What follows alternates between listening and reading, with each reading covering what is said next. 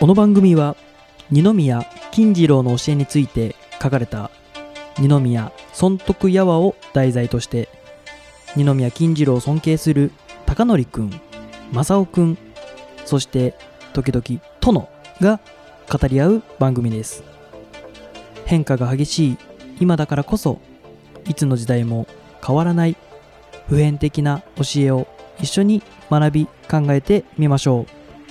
誰でもきっとお気に入りの一話や一文が見つかるはずです。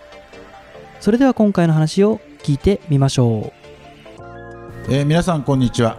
夜な夜な話。牧野一の今日は28ですね、えー、高則くんです。正雄くんです。殿様です。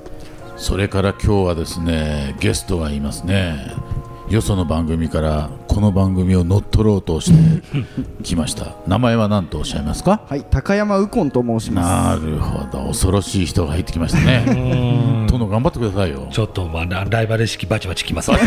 バチバチ来る。バチバチ来ます。うん。はい。高山右近と毛利家ってどんな感じなんですか？ちょっとニアミスですね。岡山あたりでは、はい、合戦はしてると思いますけども。あそうなんですね。へー。あの、織田方ですから。その頃はいその頃は、どはいえっ、とも毛利の方はどなたですか？もう小早川高景吉川本春。あなるほど。毛利輝元あそうなんねそれが、あの、秀吉の下で。あそうか、うんはいなるほどなるほど。あれしてますからねはい友達でもないけど、まあ敵でもない感じ？ですね。うんまあ、ちょっと、あの、山。山同士でこう睨み合いしたぐらいじゃないですかね。高山右近ってなあのキリシタン大名でさ有名でしょ。はい。す。はい。なんだけど関西ですよねもともと。高槻ですあ。高槻か。はいあ高槻大阪だ。はい。そうなんですね。そうなんです。じゃあ関西弁喋ってたんですかね。だと思います。ああなるほど。そんなことも知らないでウコン名乗ってたらダメだよ。お、お、大きに。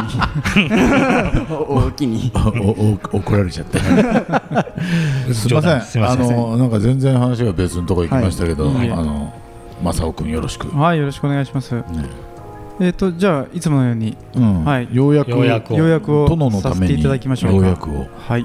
じゃあ、殿と右近さんのためにありがとうございます要約をさせていただきましょう。うん今日のお話はですね、あのまあ、僕の考えとしては、あのまあ、まずですね、えーいつものように二宮王が、あのまあ、いろんな弟子たちと会話されてるんですけどもあの論語を引き合いに出して、えー論語の中にはあのこういうふうに書いてるけどもでもあの例外もあるよというような話をされてましてで論語の中にはですね、えー仁者、まあ、仁義礼智信の仁のある人っていうのは難しいことを先にして、えー、叱る後に得ると、まあ後からあの手に入れるんだというようなことが書いてるんですけどもあの王はですね時と場合によってそうじゃないこともあるよと。例えばあの農家で家の中で病人がいるような時はあの草を刈らないといけない時に草がもう草ぼうぼうのですね、えーたくさん草が生えてるところを、えーまあ、論語の教えからするとそういう草がたくさん生えているところを優先するんだけども、えー家に病人がいてなかなかあの作業がはかどらないような例外的な時はあの簡単なところから、まあ、そんなに草が生えてないところからまずはあの買っていってで最終的に草ぼうぼうのところをあの、まあ、病人が回復したような時なんかにですね、えー刈るといいというようなことを言ってるんですね。でまあ、何が言いたいのかっていうとあのおそらく論語っていうと江戸時代までは教科書みたいなもんじゃないですか、教科書にはそう書いてあるかもしれないけどもいつでもあの教科書通りあのいけると思うなよと。あのピンチの時はあの、まあ、例外的な時はあのその時その時に応じてあの工夫して、えー考えろということがおっしゃりたいんじゃないかなと思います。適宜応応用してってことですね。そうですね。しかしてはい正雄君の今日の一文は、はい。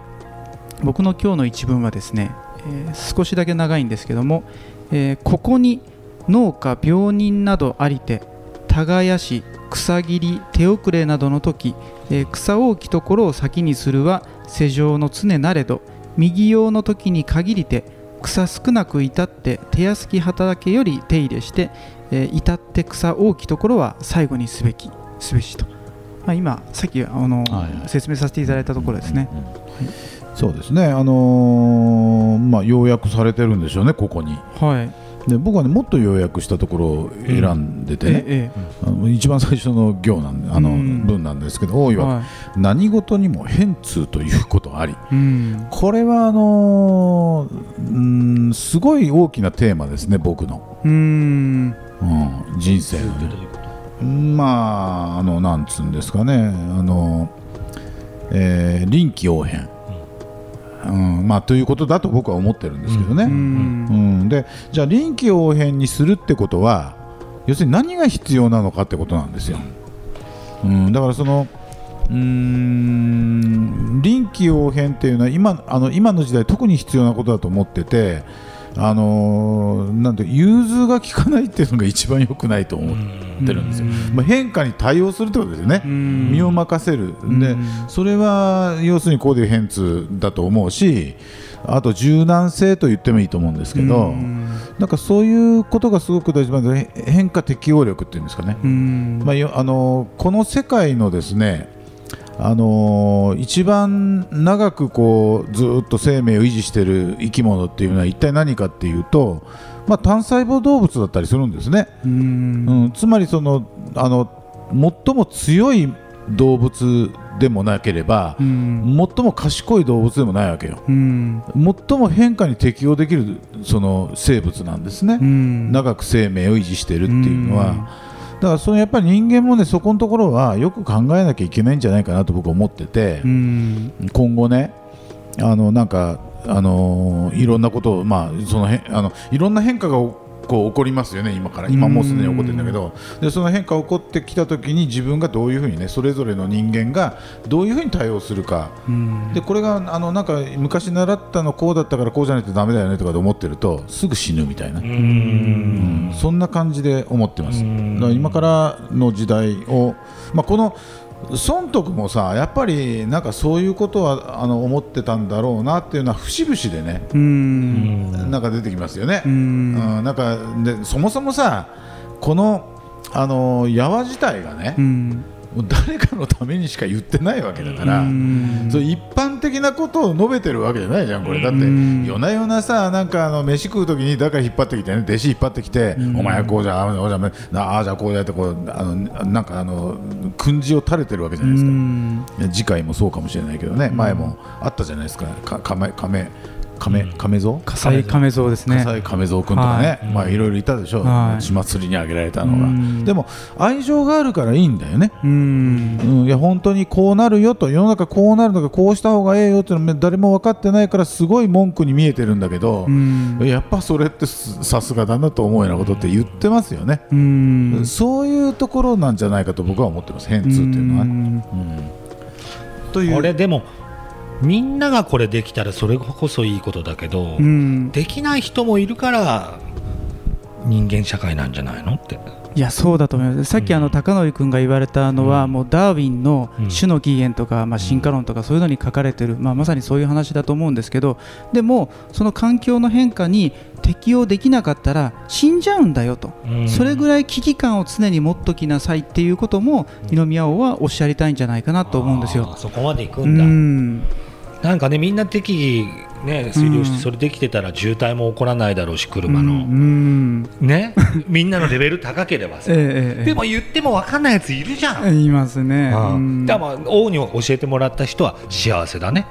そうですそれを。一番分かんない人ですよね、そう。あいいがどうすればいいんでしょうかみたいな、これできんじゃろうみたいな、うん。でもまあここで言ってるようなことってさ、うんなんかできますよね、うん。でできますよね。やろうとも思わないと絶対だ何事もできないんだけど、ん。まあ、ここに書いてあるようなことってああそうかと思ってできますよね。うできる、んうん、でそういうそのやっぱりねあの孫徳王っていうのはそういう人だったんだろうなと思うね。う。ん。でもまあ自分がこうやっててもお前本当融通きかねえなってやついたりするから、うん。ね、それをちゃんと言葉にしてるというかその辺のうん。全員そうなんじゃない？うこんちゃん。はいうこんちゃんどう思う？ウコンね多分今聞いてなかった。いやいや聞いてます聞いてます。ダメだよなんそういうの。かはい。なんかあれですよね、みんなできる必要はないですけどうん。一、人がやってる時にみんなはそれを理解してあげてほしいですよね。なるほど。違う切り口だねそれ。うん。いやいいとい。いいと思う。いいやでもね今のすごく大事だなと思ううね、ん。うん。なんかその何にしてもね想像力ってすごい大事だと思うね、うん。相手の立場を、思いやるとかって言うじゃん、うん。でもやっぱ想像力ってすごい大事で、じゃあ想像力ってどうやったらできるあのち身につくのかっていうのがねうん。あのこの人生のね大きな課題だと思います、まあ、変通っていうことをね、もう自分は自分自身もものすごい臨機応変というのはすごい考える、でだであるがゆえにね間違えることがすごく多いんよ。うんでその失敗ということ、まあ、他人から見たら失敗と思われることいっぱいあるの。うん。で俺全然失敗だと思ってない？うん。っていうことがねよくあるんですこれ、でもあれあいつまた余計なことやってるよみたいな。ああそう。良かれと思ってやってることがもうあるじゃん。それ俺はお前に良かれと思ってやってねえもんって言いたいの俺。そう。俺自分のことしか考えてないしみたいな。そう言える人は幸せだけ自分のどことしか考えてない。会社なんかでそれやってあ社長が見てる草履温めとかなきゃみたいな。それはやめるんだよ そそいつは先んじてやるみたいな。うん。会社辞めりゃいい。あそうか、ね、でもそういうのもね臨機応変にやったりとかってなかなか難しい、そうそうそうそう。ですね。相手があると難しいですよね。あそうか、うん。相手があると難しい。ね相手が相手が亡きがごとく考えりゃいいの。うん。傍若無人ってやつ？うんでもそれも大事だと思いますね、うん。僕実はこの「変通」っていうのは、うん。僕も実は「変通」っていうこの2文字に一番着目してたんですけどこの「変通」っていうのはもともと易経から出てる言葉だと思います。あのことわざで「急すれば通ず」ってあるんですけどこの「急すれば通ず」を短縮すると「変通」なんですね。で急すれば通ずっていうのはおそらく中国では最も有名なそのことわざの一つだというふうにも言われてるんですけど、うん。これはあの急すれば変ず。変ずれば通ず。通ずれば久しと。いうふうに易経には書いてるんですよ。で急すればっていうのはあの究極の急で極まったと、もうあのどうしたらいいのか分かんないというような急してしまった時はうん。変化を起こすんだと。あるいは変化を待つと。そうすれば、えーやがて通ずると、えー通じればあのしばらくはうまくいくよでそういうことなんですけどじゃあどういうふうに変化するのかっていうのは自分がその、まあ、臨機応変に考えないといけないし場合によっては自分は何にもしなくても世の中が勝手にガラッと変わるんでそれを待つっていうのもなるほど。あの、うん、そうか。大事なことじゃないじゃあかなと思うんですよね。草刈らなくていいじゃんうん、あの場合によってはですねちょっとしばらく静観しといて、もうちょっとあの家族みんな元気になってからやろうよ、うん。それもいいと思います。うん。そう俺そっち派。治ってももうちょっとやダメなやつね。やっといてみたいな。ダメなやつ。ダメなや ダメなやつでもいいよね別に。あのさ人道と天道で言ったら天道がによってって別にいいわけじゃん。つ全然ちょっと俺怒ってほしいな。うん、一回。何え損得、うん。いあその時マジっすか。一回こう説教しされてみたい。あ いっぱい説教されると思うよそれが成田成田山にこもってもいいかもしれないですね。21日間断食修行されてますから、うん。いやでもそれ嫌でしょ。嫌ですね。ちょっとピシッと一言、う。ん。ピシッと一言言われるってのはいいかいいうんですかね。いやでもこれあのヘンツでねちょっと思い今全然ちょっと違う話かもしれないけど思い出したのが、い、や全魔っていう言葉なんよね。今ちうんょっと正雄君の話聞いて思い出したんだけどなんか人に良かれと思ってやる悪魔っているじゃん。うんあれやっぱりねあの考えないといけない。ででこのこれ今殿が言ったのも同じなんだけどあのこうやってこの人にこう説教するわけじゃん、で別にねさっきみたいに俺そっち派みたいなのいいるわけじゃ、うん。ん。でなんか良かれと思ってやってること自体がさなんかそのなんつうの？そのえ損得のこの状況が分かんないから何とも言えないことなんだけどなんか善魔であることもねあると思うんですうよ、ん。こんだけ人にいろいろ話してるとね、だからそのやっぱり、あのー一番最初にあ最初にあさっき言った想像力ってすごい大事で、うん。このこの話を王がしている状況ってどういう状況なのかっていうね。なんかうん。どこで何何人いて、うん。えなんかどういう話の流れでこうなったのかっていうのがわからないでう、ん。なんか話をしてもあんまり良くないんだけどやっぱ限りがあるから、うん。そこから僕らはエッセンスをうん。受け取る、っていうことになるとなんか変通うん。かなみたいなね、いうふうに思うんだけどいやでも俺って今こうやって書いてあるあるいは孫とか言ったようなこととはちょっと違うタイプだなと思うのもねすごく大事なことだよね。うんそんな感じがしますけどね。確かにねそういう時代背景だとかその当時の建物だとかいろんな雰囲気がね、うんそなんかそういう雰囲気がですよね伝わってきますよね。うん寒い夜だったとかね。もうなんかまた始まったよあみたいな。そうそうそうそうまた始まったよっていうのが見えたからはいはいはい余計長く喋ってやるとかね。次の話はですね、うん寒い夜の話だと思いあますじゃあ次行きましょう よ。ううこんくんなんか最後締めないの。締めですか初めて参加して、はい。ない？へはい。なんかすごい。はい。ちょっとはい。一回ヘビーユーザーになって帰ってきますので またよろしくお願いいたちします。なみに二宮尊徳は知ってる？はい。二宮さんとかははい。あのよく何した人？背中に背負いながら本読んだ人 しかわからないですね。二宮さんと知ってるって言えないねそれね。いやそうですね。一応名前は知ってんだなでもな。一応はい。あでもそれすごい立派ですよ。幼名はわかる？幼名。幼い時の名前は幼名が金次郎なんですか？あ金次郎。ああそう。そっか。ちゃんと分かってる人。素晴らしい。えーっとウコンは何歳？二十歳です。二十歳の若者はギリギリ知ってんだなじゃあな。そうですね。あ今亡くなっていってるんですか？学校から。そうなんです。ほとんど。あうん。あ全然ありました。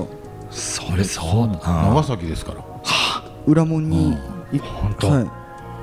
長崎行きましょう今度。うんやっぱりああいう悲しい歴史とはい。いろいろあったりして、そういうものも大事にするのかもしれないですね。そうそれ島原城の話ねごめんなさいね。あいやまああのさっき聞いたんだけど なんかあのキリシタン埋めるときは大変なあの埋め方したとかね。そういうなんかねやっぱねそそういうとこあのでさしまいにはあの原爆落とされたりするね長崎ってものすごいこうあのもっとね日本人が知らなきゃいけないとこだと僕は思っててまあそういうのもねなんかここのラジオとかねウウコンのあのあの学生会ラジオ。うん、所属っていうか、まあ、本本籍である学生会ラジオとかね、まあ、そういうところでちょっといろんな話をしていきたいなと思ってるんだけど、広島は割とかこうあのあれじゃんメジャーじゃん、うん。長崎って なぜか知らないけどマイナーだよね。あそうですね。前川清前川清さだまさし。うんさ26星人。俺のカラオケはさだまさしから始まってますからね。ああそっちだ。だから長崎はね非常にね中学小学校ぐらいの時からねずーっと身近なんです。よ。精霊流しですか？うん。少年ですあれあんまり好きじゃないけどねそのそれは。ちょっと暗いですね。暗い、だから長崎自体がぜ大体黒歴史でしょ。あんま言っちゃいけないけどね。メガネ橋メガネ橋。メガネ橋。ね日本三大学会から。今日えらい長くなりましたけど、じゃああそうそう。題名をつけてもらわない題名ですね、うん。題名はですねちょっとあの軽い感じなんですけど、うん。うん例外のないルールはない。なるほど。というふうにさせていただきました。なるほど。これちょっと、俺ら本出す、えマジですか？いいじゃない。いいんですかね？例外のないルールはない。でもなんか今まで喋ったの全部文字にしたらとっても大変になるよね。そうですね。それはそれでみたいなでもあれだよ。例外のないルールはない。そうですね。ちょっとそれハマるね。なんか鏡の鏡を自分で見てる例外のないルールはない。何を言ってる俺何を言ってるのかが分かんないんだけど。単純に考えると難しい。例外例外のないルールはないっていうことは？うん、全てのルールには例外はあると、そういうことか。そうですね。英語のそうはいはい。鏡なくなりました、だからハマっちゃうとこだった。なるほど。なるほど。じゃあそういうことで今日は、はい。はいここら辺にしましょう。またよろしくお願いします。よ。ろしくお願いします。ありがとうございました。ありがとうございました。今回もお聞きいただきありがとうございました。損得大好きのメンバーが損得を世界に送り出すために今後もしっかりいろんな勉強をしていきます。どうぞこれからもよろしくお願いいたしますでは皆さん次回もお楽しみに。